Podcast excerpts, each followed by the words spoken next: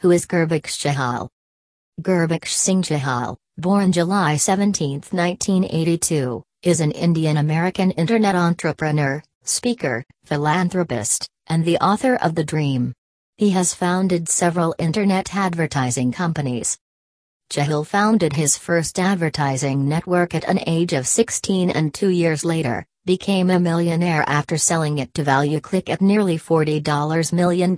In 2004, he co-founded Blue Lithium, which went on to become the fifth largest ad network in USA, before being sold to Yahoo in a $300 million deal. Chahal has since founded other internet-based companies including Radium One and Gravity 4. He is currently the CEO of Red Lotus. In 2010, Bloomberg Businessweek named him among the 15 best young entrepreneurs of the year.